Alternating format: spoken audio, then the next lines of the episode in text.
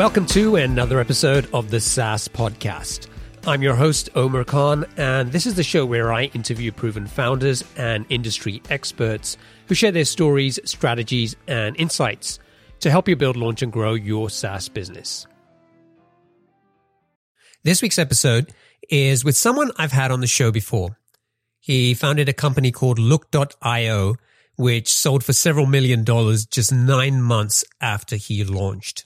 He's now building another SaaS business called Replicated, a platform that makes it easier for SaaS businesses to deploy their product into corporate data centers and the private cloud.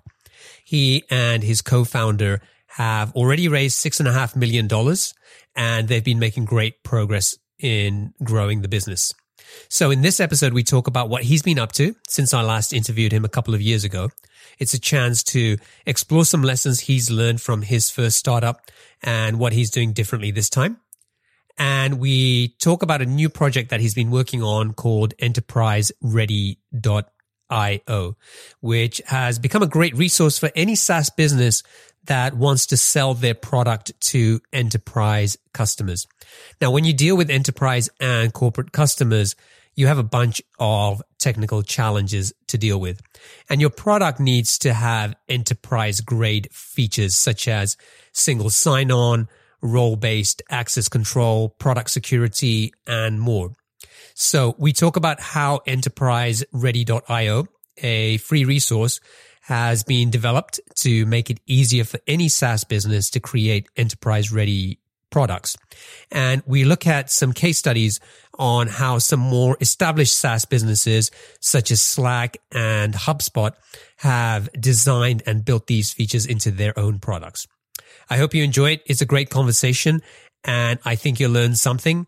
And even if you have no intention of selling to enterprise customers, you can still learn a lot about how to build a better and more robust SaaS product.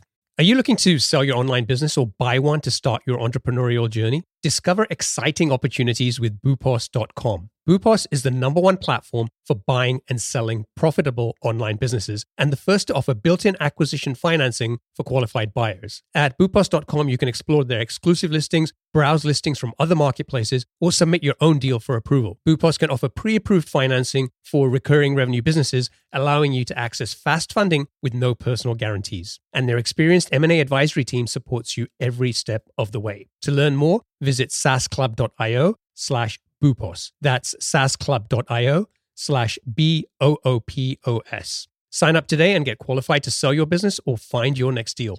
Is your team struggling with spreadsheets that can't keep up with your workflows? It's time to switch to Jotform Tables. Jotform Tables is an all in one workspace that lets you collect, organize, and manage data seamlessly. Not only can you create online forms to gather data directly in Jotform Tables, but it also serves as a powerful tool to manage and analyze the data collected from your existing Jotform forms. You can also import spreadsheets or enter information manually, and all your data is stored securely in one place. Jotform Tables makes collaboration a breeze. You can share your tables with a single click and work with your team in real time. Say goodbye to version control issues and hello to efficient teamwork. Get started with Jotform tables for free today at saasclub.io slash jotform. That's saasclub.io slash jotform.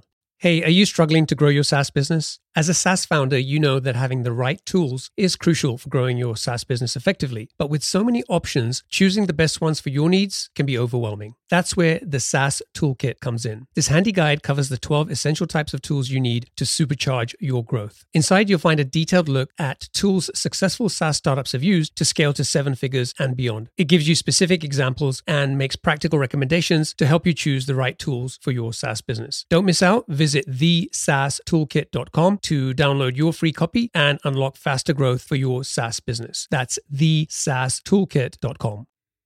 Today's guest is someone who I interviewed back in 2015. He's the co-founder of Replicated, a service that solves the problem for companies who want to install and deploy a SaaS application inside their own firewall. Previously, he was the co-founder of Look.io, a mobile live chat platform that was acquired by LivePerson just nine months after launch for millions of dollars. So today I'd like to welcome back Grant Miller. Grant, welcome to the show. Omer, thanks so much for having me. So how are you doing? Uh, quite well. Staying staying busy. Yeah, we were just uh, briefly chatting before we started recording, and, and I can't believe that it was 2015 when we spoke. It's like, has it really been almost 18 months? It's like, wow. Time flies when you're working your butt off. Yeah. And the other thing I wanted to point out is that from uh, 141 interviews that I've done so far, you are the first person that I've had back on the show. So that's that's a milestone. We'll have to. Wow. well, I really enjoyed. I enjoyed the first time, so Good. I'm glad to glad to be back. Yeah, cool. Now, if people want to listen to the first interview with Grant, just check out conversionaid.com slash 75 and you can kind of get more uh, information about what he did back with Live IO and kind of building that business and then going and selling it. So let's talk a little bit about Replicated and just kind of remind folks what problem you guys are trying to solve with Replicated and also how are you guys different to what other solutions there are out there, if there are any? Sure. So Replicated uh, enables SaaS applications to create an enterprise installable version of their product.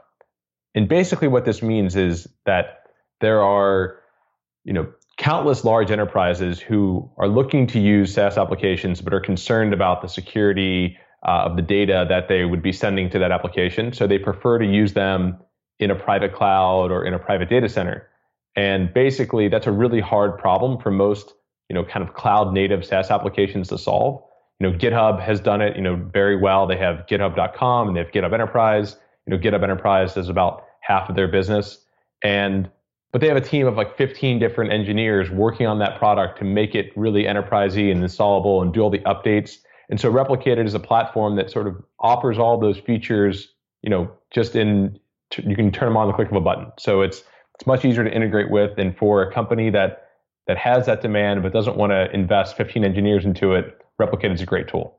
So would it be fair to think of Replicated as like the the Docker for enterprise apps? Yeah, well, so we actually use Docker as uh, part of the technology that enables application portability.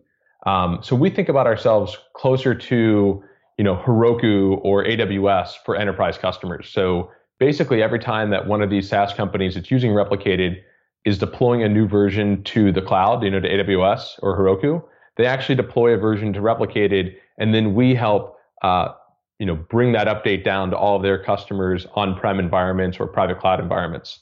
So when we talked last time, I think you just closed a uh, 1.5 million dollars seed round, and uh, as I understand, you guys closed a five million dollar series round a few months ago. Um, can you tell us a little bit more about that? Yeah. So uh, actually, we, we announced it this fall, but it would happen in the spring. And basically, we raised a five million dollar Series A from the team at Amplify Partners. And so Amplify Partners, um, great small firm, about I think 200 million dollar size fund, uh, have led investments in Chef and Datadog and Keen.io and a bunch of other great, very infrastructure software focused companies. So super technical team there. They really loved what we were doing. Um, we met Sunil and, and the other folks on his team and we just hit it off. And so we didn't go off and try to raise a bunch of money. They just sort of saw what we were doing, uh, created a great relationship with us, and then made a preemptive offer to, to lead the Series A. Did you raise any money for Look.io? We did. We raised a very small uh, advisory round of, of two hundred thousand dollars. Okay, so you had a little bit of experience with with that in the in the nine months that you were running that business. Yeah, I, I always I always like to say that uh, you know during our first if, if building a company is like you know swimming across the ocean, during Look.io we basically were just not drowning. That's a good analogy. Uh, so, so tell us a little bit about like replicated. How, how, sort of, where are you guys at the moment? I'd love to kind of get a sense of now that we kind of talked about 18 months ago in terms of, you know, earlier stages of the business. Uh, how has that sort of played out over the last 18 months?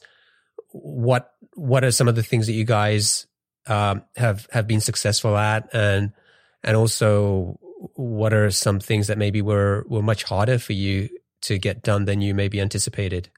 Sure. So, you know, 18 months ago, we were just starting to go live with our first customers. Um, so, you know, the technology hadn't been deployed by any enterprise IT organizations, and it was probably being leveraged by one or two SaaS companies, you know, who were kind of getting ready to go live.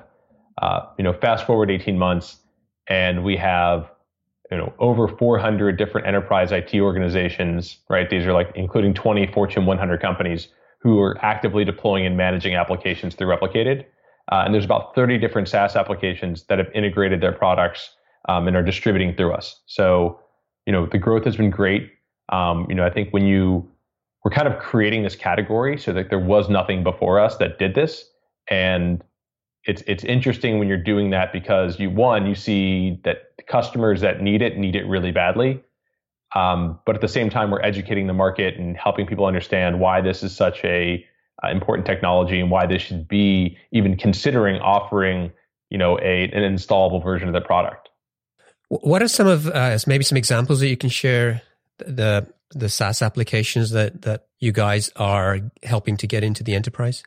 Sure. So we work with a lot of really amazing developer tools. So um, the you know first customer was a company called Travis CI, which is basically a continuous integration tool. Um, really amazing team based in Berlin. Uh, next was npm, which is the Node package manager, and you know, if anyone that writes uh, with Node writes code with Node.js would be using npm packages, but for larger enterprises, uh, they might want to push those npm packages to a private registry, and so that's what at the npm enterprise product is, and so they ship that through Replicated. Um, you know, we have some other folks, one called Sysdig, which is a uh, application performance monitoring tool. Um, there's a company up in Portland called Jama Software which is used by a lot of very big companies to do product requirements. Um, you know, the the companies that are using it are still it's still only 30, right? So it's not like it's been adopted by, you know, all the largest SaaS applications. We're still sort of grinding out the market and finding early customers and and helping them become successful with the platform. And I noticed you got Cucumber on the list as well. I was trying to figure out how to use that a few months yeah, ago. Yeah, it's uh you know they're they're just kind of getting started and they've had some some good success so far. Um, you know, I, I, think it's it's really a platform that you know any SaaS company can just sign up and start using and integrating with. Um, but it requires you know a, a, fairly technical team to to do it right. This is a this is a DevOps engineer. This is a, a lead engineer who's going to integrate and basically create an entirely new product line with the replicated version of their application. Now, for people who may not be familiar with the enterprise space, can can you help help those people to understand why is it that an enterprise would not be happy to go to use github.com and would want to use um, a self-hosted version of GitHub inside their firewall? Yeah, that's a great question. And the answer really, you know, it can sort of depend from customer to customer, right? So, but generally, the way that I describe it is I say it's risk and scale. So, large companies, enterprises, you know, have existing businesses, right? And those existing businesses, they want to protect that line of business and protect it from risk. So they are more risk adverse than startups who, you know, are willing to take take on, you know, enormous risk in order to create a new business. So that's that's one key piece. And then scale. These are very large organizations who, you know, have uh, employees all over the world, and so that scale, you need to have different policies, you have different controls, and you know, a lot of that ends up playing into to just working better in an environment that they can have more control over.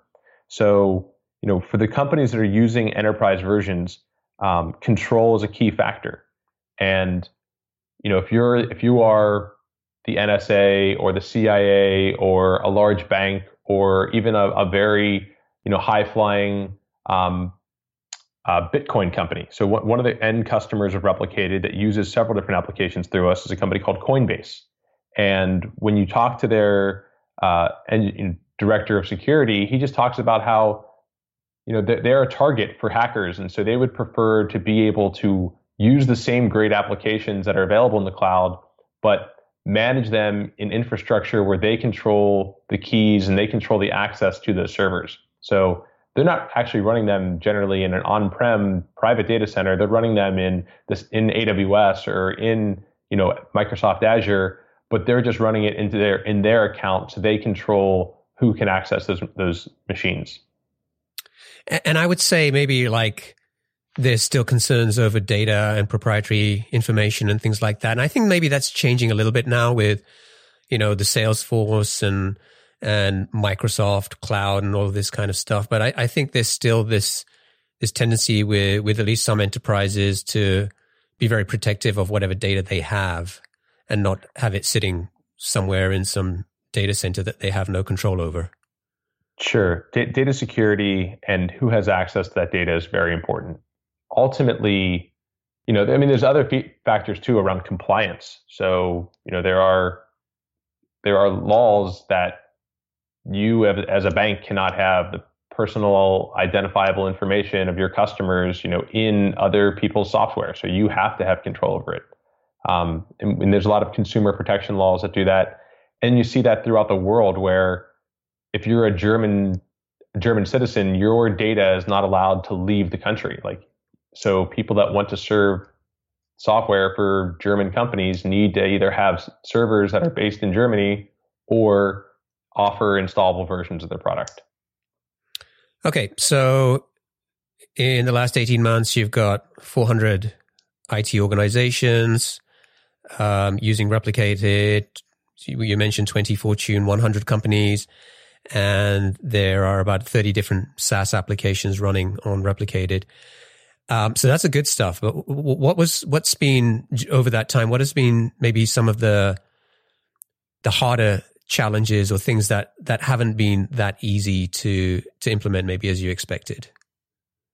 Yeah um, i would definitely say that when we first created the company we thought we'll launch this amazing platform and we'll go sign up slack and dropbox and evernote and all and all the biggest saas companies will start to use this right away. Turns out that didn't happen at all right? They we're too young, we're too risky. Uh, they have too much of a growing business in the cloud. They don't want to do enterprise. You you hear every excuse, but you know, so that was. I mean, I spent so much time trying to get in front of the team at Slack and help and help them understand why you know offering this a Slack enterprise version would be such an advantage for them, how they could really capture so much market share and it you know never really happened. I mean, it took me a year to even get like a meeting with with one of the guys there. So um, that was definitely a challenge the entire time. And I think ultimately it's just we were identifying a customer segment that maybe we'll be able, able to reach in you know this year or next year or in three years, but as a brand new company, we were setting our sights a bit too high. What was the process you you went through to go and sign up these IT organizations? Did you guys hire a salesperson or a sales team, or was this you and and your co-founder? Sorry, I forgot his name. Marc. Marc. Yeah. So was it you and Marc going out there and and trying to get in the door with all these different companies? How did you sign them up? So the way that Replicated works is is we sell directly to the SaaS vendors. So you know these companies like npm and travis ci et cetera uh, become our customer. And then the enterprise it organization right the 400 are people that are buying or trialing their software but they're doing that through a replicated installation. Got so um, so we're you know they they create the licenses through replicated and, and sort of help them do the installation with our product. So we you know end up engaging or interfacing with these 400 different IT companies and, and being part of their infrastructure, but we're we're distributed by these different SaaS applications, which as as the runtime for their application.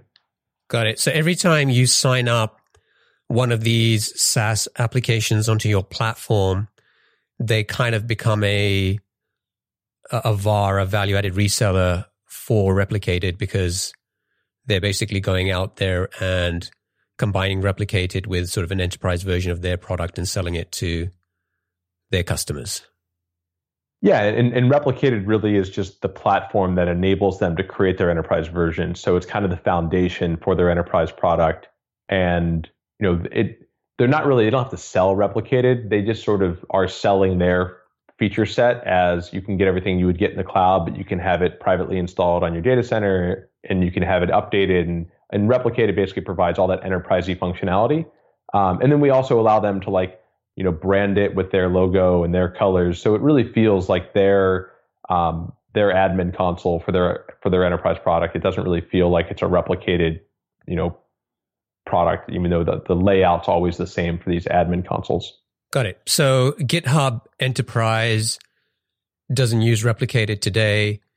Next year it could and theoretically from a, a customer perspective we'd never know what they were using because it was all we would see is GitHub Enterprise, right? We don't need to yeah, know the exactly. I mean, there, there would be a tiny powered by replicated on one of the pages, but that would be it.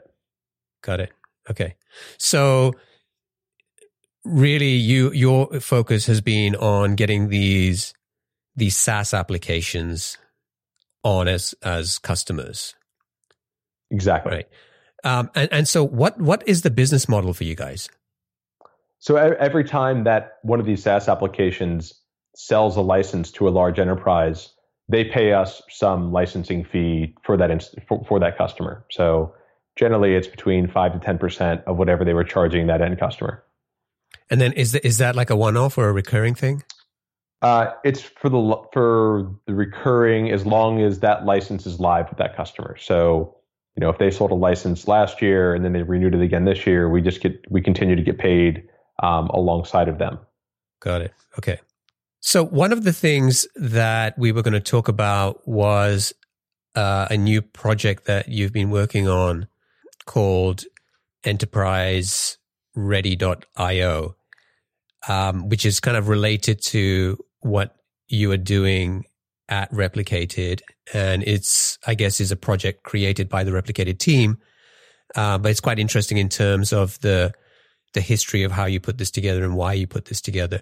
So let's talk a little bit about that. And, and if um, people are listening to this and they want to follow along, you can just go over to enterpriseready.io. So it says this is an enterprise ready SaaS features guide uh, created for people who build SaaS products.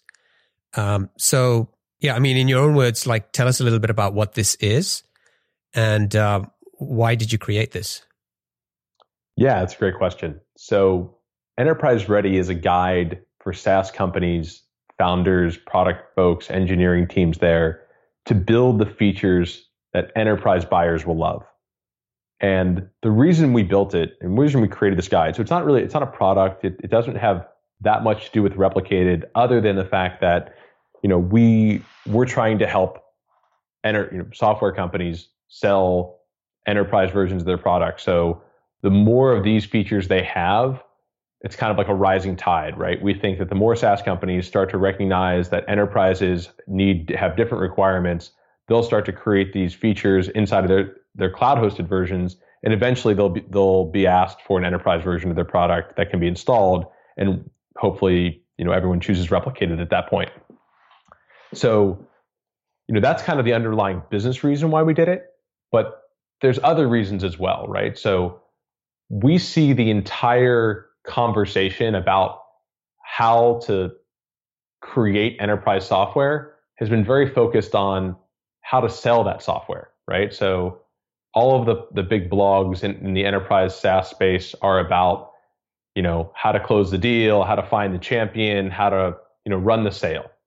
And we're product guys. And so we think about what are the features that would make enterprises really excited to use your product and to buy it and potentially onboard themselves.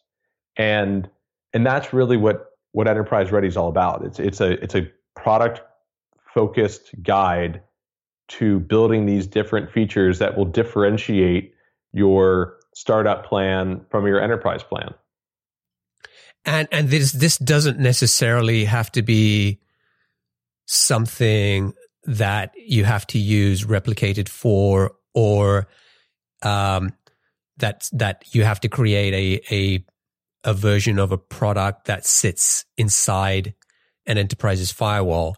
Presumably, these are um, important aspects of an enterprise ready SaaS application, regardless of where it's hosted or how it's kind of put together. Exactly. Yeah. So there's there's 11 key features that we cover, um, and only one of them is actually the, the, deployment model. Like, where is it deployed? Is it deployed in their data center or in you know in a private cloud that you're hosting for them, or how is it deployed? So that's only one of the 11. The other 10 are really deployment agnostic, right? Things like an audit log or how to do single sign-on or role-based access control or change management.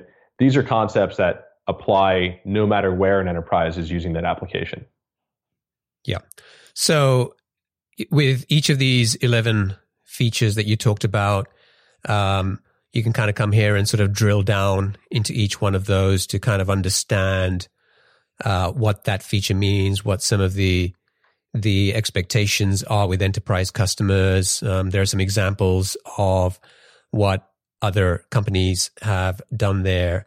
So you know, there's a there's a, a, a lot of useful information here. Um, how how did you put all this information together?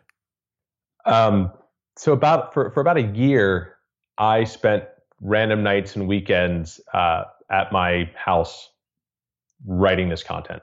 So I wrote about ninety percent of it myself, and you know my co-founder Marc uh, wrote a couple of the pieces around security and you know a couple other other uh, folks from the team contributed reviews for different companies. But basically, I think about enterprise software night and day, and started to formulate some of these ideas and wanted to be able to capture them. You know, ultimately, it's based off of my experience, right? This is this is something that when I sold my first company, Look.io, to LivePerson, we we came into that organization and we didn't really understand enterprise software. And so I, I still remember being in a, in a product meeting and people were talking about SSO and RBAC and all these acronyms. And I had no idea what they meant. And trying to find information about them online, there was just all these mixed messages about what these things were, and they meant different things to different people. And I, I, I just I was lost. And so, you know, part of what this guide is doing is creating a common vernacular for you know enterprise IT folks, for product people at SaaS companies, for the sales teams at SaaS companies to actually talk about what they really mean when they talk about these different features and you know provide you know the the, the clear definition and clear examples for what those requirements are and then what that looks like when you actually implement it for the business. So this you could see this as a you know, Grant's guide to my former self, right? This is the guide that I wish I had uh, four years ago. Right. Yeah. Are you an entrepreneur looking to buy a profitable online business or a founder ready to sell? Boopos is the number one platform for buying and selling profitable online businesses. With their exclusive listings, as well as listings from other marketplaces, and the option to submit your own deal for approval, Boopos has you covered. Plus, they're the first to offer built in acquisition financing for qualified buyers of recurring revenue businesses, allowing you to access fast funding without personal guarantees. And their experienced M&A advisory team supports you every step of the way. To learn more, visit saasclub.io slash Boopos. That's saasclub.io slash B-O-O-P-O-S. Sign up today and get qualified to start your entrepreneurial journey or sell your business at the right valuation with boopos.com. Yeah, I think that that concept of having a a kind of a common language is it's so important that uh, it may not be an issue if you are a startup and you've got you know you've got a team of 20, 10 20 30 people. Maybe, it isn't that hard because you kind of all know what you're talking about. But once you get into a bigger organization or you're talking to an enterprise it's amazing what different words can mean, what the same word can mean in so many different ways to people and, and how that can really slow down, um, getting to a decision, getting to resolution, getting clarity, uh, unless you have that sort of common reference. And I think that acronyms are, are some of the, the worst culprits when it, when it comes to that. And I remember when I was at Microsoft, there was this story of, of Bill Gates going into a meeting and they somebody was presenting to him and they kept on using this acronym uh, CSA. And later Bill admitted, he said he didn't even know what CSA meant, but he thought, well, if he just stays quiet, then after a while, he's probably just going to figure out what it means. And he went through the whole meeting and he still couldn't figure it out. And so he, he stops these people and he says, well, uh, can you tell me what CSA means? Because I'm not familiar with that acronym. And they were like, um, that's your job title, Bill, you know, chief software architect. And he was like, oh, okay. So it happens to everybody, right? Yeah. Um, Elon Musk book, there's a funny piece there where he sent an email to the entire company at SpaceX uh, called Acronyms Seriously Suck. Uh, and the acronym for that is obviously ASS, and telling people to not uh, not be an ass and don't use acronyms because they just create confusion, right? You and they also they do something which I think is actually worse than create confusion, which is they create an in group and an out group where the people who are who know what it means can talk about it, but it excludes other people from the conversation. People who probably have a very valid, you know, opinion or viewpoint on that thing, they just don't know what it's being called. So I hate the use of acronyms. I always try to avoid it. And, you know, but it's but it's corporate jargon is rife with them. So let's let's move away from that. Let's create concrete examples for what we're talking about. My my dream for enterprise ready is that you know a young product manager is trying to sell to an enterprise and that IT guy is asking him for an audit log and he's like, okay, well here's what I think about an audit log and they're they're not being they're not they can't find the right way to agree on it or even how to term it correctly or what you can, they just can't get on the same page and they open up enterprise ready and they look at the guide and look at the feature requirements and they, they come to an agreement because they're able to see examples and able to see the exact requirements they need. And then everybody gets it, gets it built and they get it done. And, you know, the, the product guy only has to do one iteration and the end customer is happy because he gets exactly what he wanted. And it's a really great version of it. Yeah, cool. Now, I, I, we obviously don't have time to go into each one of those 11 features and and really, if if listeners want to get that level of depth and knowledge, then you should go to enterpriseready.io and read what's there.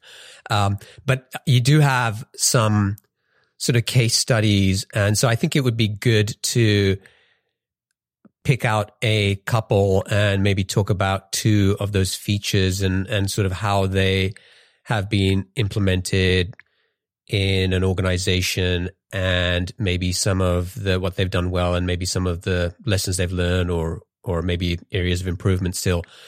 So one of the uh, sort of case studies here uh, I can see is with Slack, and um, you you did some analysis on on the product assortment. So maybe we can kind of talk about that. Um, does that sound good?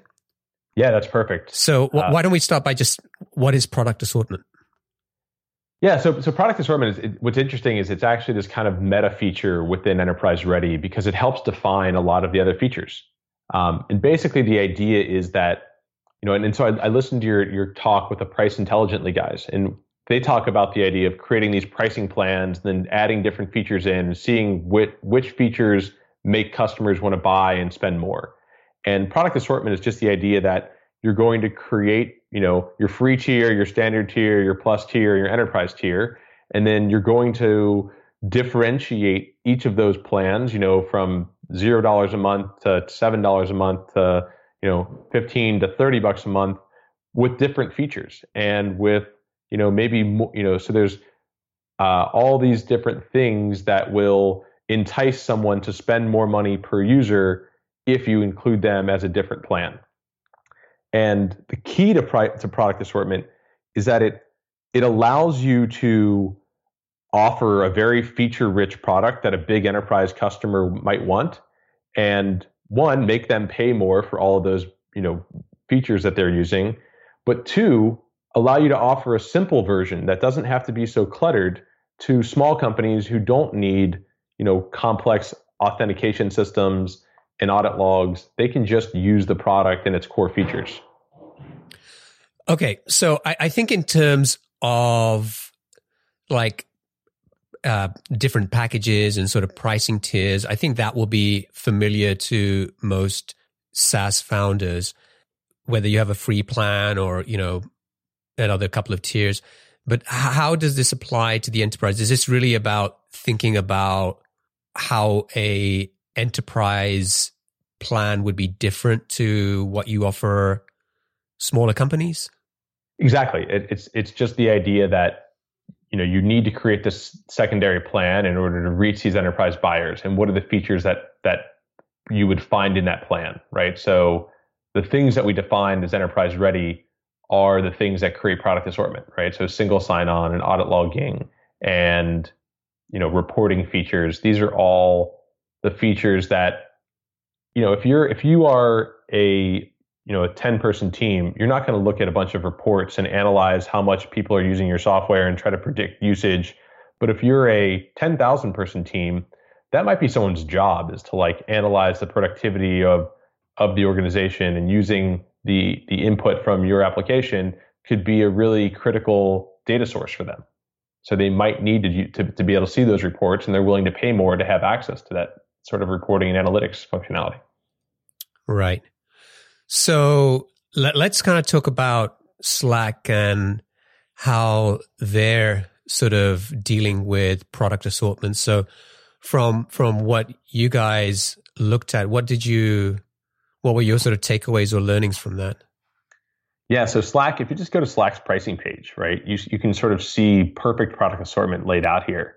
And you know, on the enterprise ready site, we kind of categorize each of those different features. So they have a line item, right? The things that differentiate the standard plan from the free plan from the plus plan.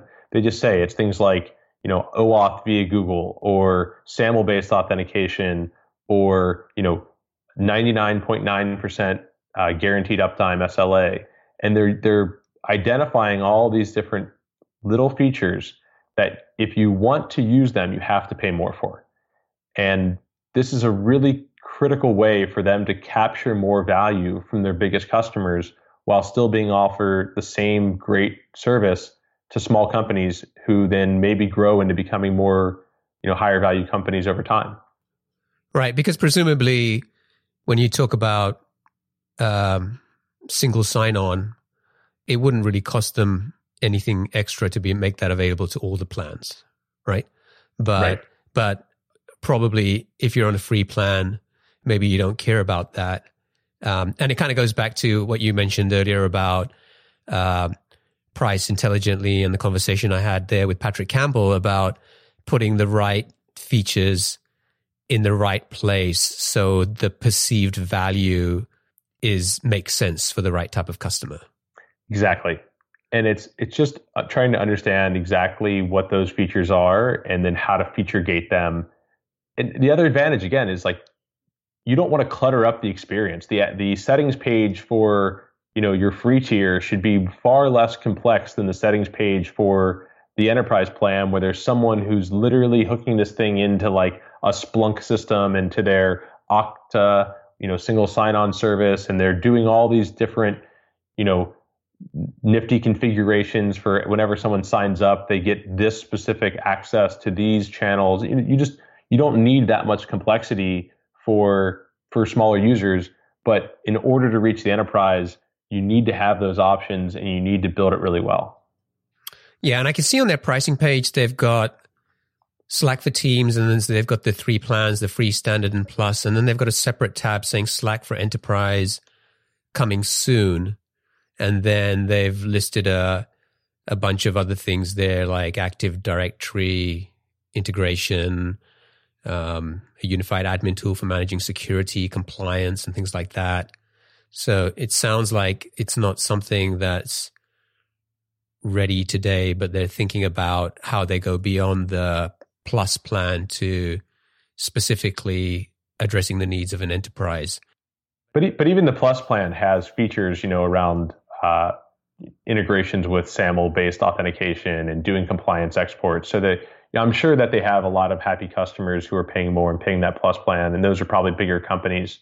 Um, but yeah, the, the Slack Enterprise product has been has been coming for coming soon for quite some time.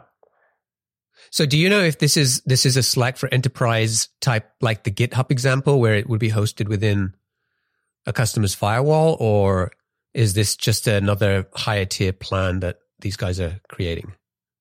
so I believe it's just another higher tier plan.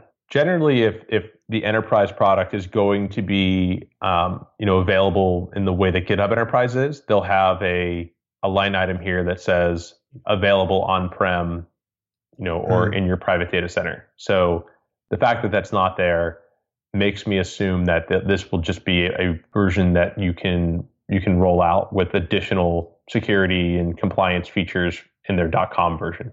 You also had something in there about role-based access control, and you kind of had a little mini case study there for uh, HubSpot.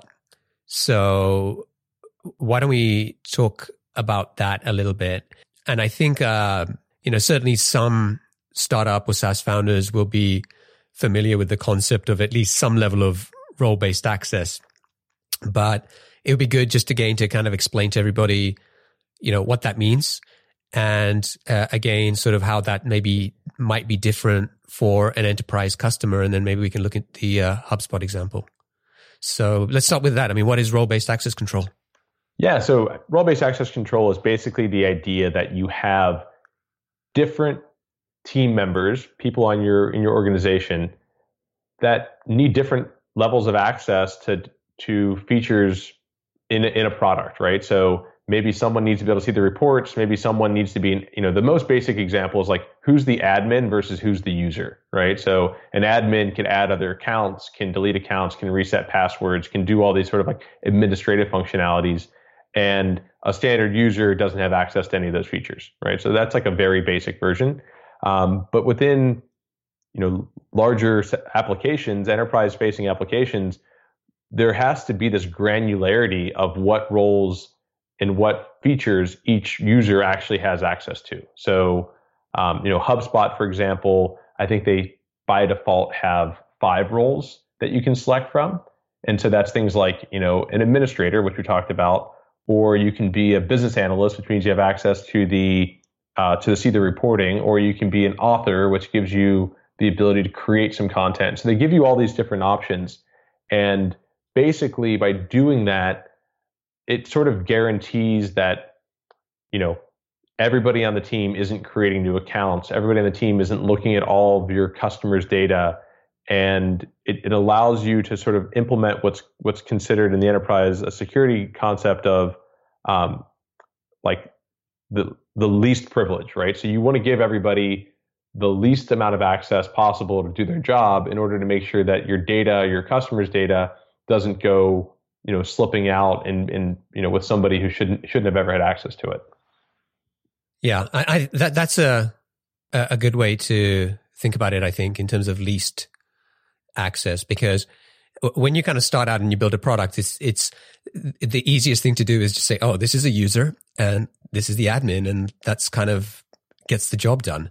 But once you start to understand how your customers are using the product and maybe how they're working with their own team and the kind of the workflow that they have in place or whether they're using you know in-house full-time employees or they're using freelancers then the picture quickly starts to get quite complicated and you don't want your primary customer the one who's who's paying you for the product to give the same level of access that they have to a freelancer that they just hired for two weeks to help them on a project. That's a great point. And, and that and that's exactly it. And you know, the so the problem is like I, as a founder who built a SaaS application previously, you know, my my previous opinion was like, oh, well, screw that. Everybody should have access to everything because that's how they can be most effective, and we shouldn't try to like you know, uh, keep people from being able to do their jobs.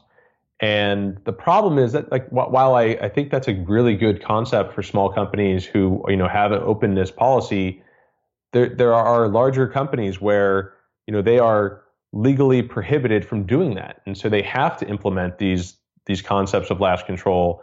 And you know, my, my former self, right, the sort of like screw you, I'm going to make it open to everybody, was just making their job harder. And you know it really lacked empathy for what they're actually trying to get done. So you know what we're trying to do now is, is spread the message that look you can build role-based access control and you can give that functionality to your largest customers and they can decide how to implement it right and when they do it like you know you don't you don't don't build it in such a way that you're you hate this feature and you're not going to make it good. You should build it with a, in a way that still feels like you really care about how that IT administrator is using your product and you know and then what is the end user experience once someone doesn't have access to something. So that's one of the things you know when we talk about in our review of HubSpot is they seem to have really forgotten about what happens after you've turned off turned off the access to a feature, right? So you know, generally, if you turn off access to a feature, you should message that to the end user who who can't, you know, who can't do that action. They can't create that report or they can't do that report. But HubSpot just sort of leaves the buttons on there, and you know, you can see that there's an error at the top of the message or at the top of the page, but it doesn't tell you, you know, one, it should hide the button. Two, it should tell you, oh, you don't have access to to do this. But instead, it just tells you, you know, 404 error or you know, request not not found type error messages that just don't make sense and they and they really leave the user from having the best experience possible. Yeah, that's a good point. I guess one kind of role based access control example that maybe a lot of people might be familiar with would be WordPress. If you have a WordPress site, then uh, every WordPress site has this kind of concept that when you create new user accounts, you're either an admin, um, uh, what is it, an editor or an author or, or whatever.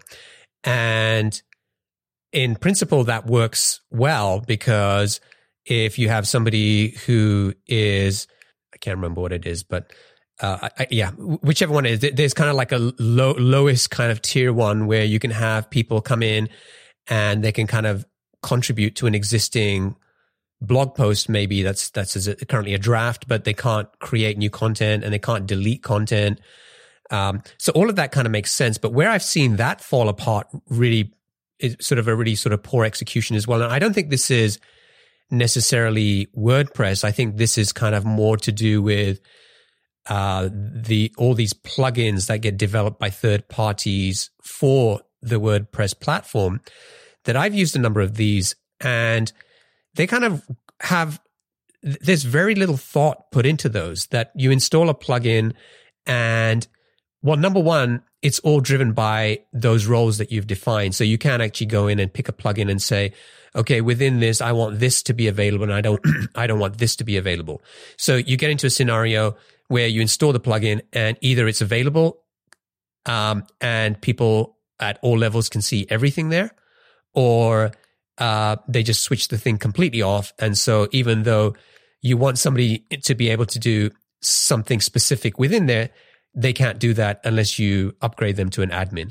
So that's kind of one example that I've gone through myself, which may, maybe it's not an enterprise ready type uh, problem, but I think it's still something that is worth learning from. And if you're yeah. ever into WordPress, go in there and try some of this stuff out and, and do these different plugins with these roles. And, uh, so and it's, it's, it's, a great point because I, I think what's happened there is probably the developer of that plugin thinks about using WordPress as an admin only, right? Or using it with a exactly. team of two or three people. And they, they don't think, I mean, there are very large enterprises that are running, you know, their blogs and their content and their websites on WordPress. And I'm sure there's a huge amount of demand for plugins that are actually enterprise ready, right? That are, that, it, that are taking those roles and, and access levels into account and, and doing those features because it matters so much to these big companies. And you know, a lot of times as developers and product people, we just don't understand their their requirements and why they want that because right. that's not us. Yeah, I'll I'll kind of share one example that comes to mind is uh, at one point I ran a sweepstake, and I think it was using was it like the King Sumo King Sumo plugin or something like that. And so you, you have a sweepstake and, you know, people can come in, they type in their name, their email address, they, they kind of enter whatever the sweepstake is. And once you go into WordPress and you, uh, go into this, the, the, the access this kind of plugin, you can see this entire list of everybody, right? All these email addresses, all these names, everything which is great if you want to run the sweepstake, right? And you want to be able to pick somebody. But the other thing I found was that if uh, I was letting somebody have access to the same blog and maybe they were the only reason they were getting access to the blog was because they were submitting a guest post. And so all they should be able to do is go into the WordPress site and have the option to create a draft guest post that gets approved by somebody on my end. But these people were going in and they were seeing all the sweepstake entries and all the email addresses and everything. Right. So that was kind of like just one example of this, this isn't working here. Um, so I think, you know, as we're obviously talking about enterprise, but I think uh, it just goes to show that uh, even outside of the enterprise, there are some very real world examples where you need to be thinking about this with your SaaS product, whether you're going to sell to an enterprise or not. Yeah, it's a great point. I, and and I do think that these are these are features, you know, single sign on, right? Like, what's your preferred way to sign into any service? I, I would love everything to just allow me to sign in with Google Auth because I find it so much easier than trying to manage passwords and t- tossing a new username and password into one password every time and looking it up. And so, you know, Google Auth, it's like you can have, you know, just give them access to who you are and then log in that way, and you don't have to, you know, create a new a new credential every time you do that. The the worst thing I, I used to do, use Google Auth a lot, and then the worst thing that I ever did with my Google Apps for Business account was I renamed it. And, well, I renamed it and I to switched it to a different domain and but it was basically the same account. Oh. And and that completely screwed me up because now I couldn't log into anything and you can't change the password because you have to go and anyway, it's that was a I could kind of rant on about that for a long time, but yeah, don't don't ever do that. if you use Google Sign On, don't change That's it. Funny. Okay, cool. So, all right, is there anything else you wanted to kind of share with the audience about Enterprise Ready IO? No, I mean, you know, it's. I think the other important point about it is that it's uh, it's open source, right? So we created this entire you know guide and and all these different features, but we open sourced it. So we accept contributions. Anyone can go in there, tweak something, make a pull request. You can fork it. You can create your own version. You know, share it with your product team. Sort of use it as the template for how you're going to build these different features into your products. Um, so it's out there in the world, and you know, we, we really encourage people to to to run with it. Okay, cool. Well, thanks for sharing that. All right. So we did the lightning round back in 2015, but as it's tradition, I think we should do it again and see if your Let's answers have changed. All right. What's the best piece of business advice that you've ever received? Think less, do more. What book would you recommend to our audience and why? Oh, so many good ones. Uh, I mean, my my favorite early one, Good to Great, but then there's so many recent ones like Zero to One or The Hard Thing About Hard Things. I, I mentioned the Elon bio recently. I thought that was amazing. The Bezos bio is great. So I think just read about business and you can't go wrong. What's one attribute or characteristic in your mind of a successful entrepreneur? The ability to to grind out work. What's your favorite personal productivity tool or habit? this is this is a weird one. Um, basically, when when everyone leaves the office, uh, I have a, a, pretty nice speaker system set up that I just crank up uh, a a DJ called Mayan Warrior who performs at Burning Man every year, and it's this very like kind of tribal like ravey music that just puts me in a zone and I just I just work for the next 5 hours on anything that needs to get done. Wow. What's that guy called? DJ what? Mayan Warrior. Mayan Warrior. It's the best. I listen to it. It's like, oh, puts me in such such a good work mode. All right, I'm going to check that out. Um, what's a new or crazy business idea you'd love to pursue if you had the extra time? Um, I want to enable driverless cars to have exercise equipment like built into them. So instead of ordering an Uber that's a Prius, I want to order an Uber that like has a rowing machine or an elliptical or like some type of, you know, so I can so I can do my exercise on my way to somewhere. That's not a bad idea. Uh, what's a interesting or fun fact about you that most people don't know? I, I have a, a, a, superpower that I can turn on uh, whenever I need, and that's that's I have un, I have unlimited energy. Is is that something you've always had? It it uh I think it's something I developed, you know, in the last 15 years. I don't know. I, I maybe it's always. I, I just can whenever I need to. I can just go as long as we as long as needs possible, and you know, hike up huge mountains or do anything, put one more foot in front of the other, type one more email out. That's my that's my superpower. Sweet. Um, and finally, what is one of your most important passions outside of your work? Uh, my my friends call me the uh, the Sultan of Fun, um, and that's because I, I love to do activities with friends. Right, so biking, hiking, paddleboarding, beach football. Like I'll organize these things, and then I get everyone to to to be involved and, and take them seriously and, and really have fun with it. Like I, so that's why it's the Sultan of Fun because I'm I I ensure and force everyone to have fun. I know who I'm going to look up when I'm in LA next time. You're still in LA, right? Oh yeah, absolutely. cool. All right, great. Um, well, thank you for for coming back and and joining me again and and uh, kind of updating our audience on what's been going on with replicated IO and uh, what you've been doing with enterprise ready.io. So if uh, as I said, if you want to check out that resource, just go over to enterpriseready.io. And if you want to find about more about replicated, um, you can go to replicated.io or replicated.com. You've got both domains, right? Of course. That's cool. and um, if uh, folks want to get in touch with you, what's the best way for them to do that? Yeah, I mean, just shoot me an email, grant at replicated.com. Um, I, I kind of use that as my, you know, quasi to do list. I get to everything that comes through there at some point, at least.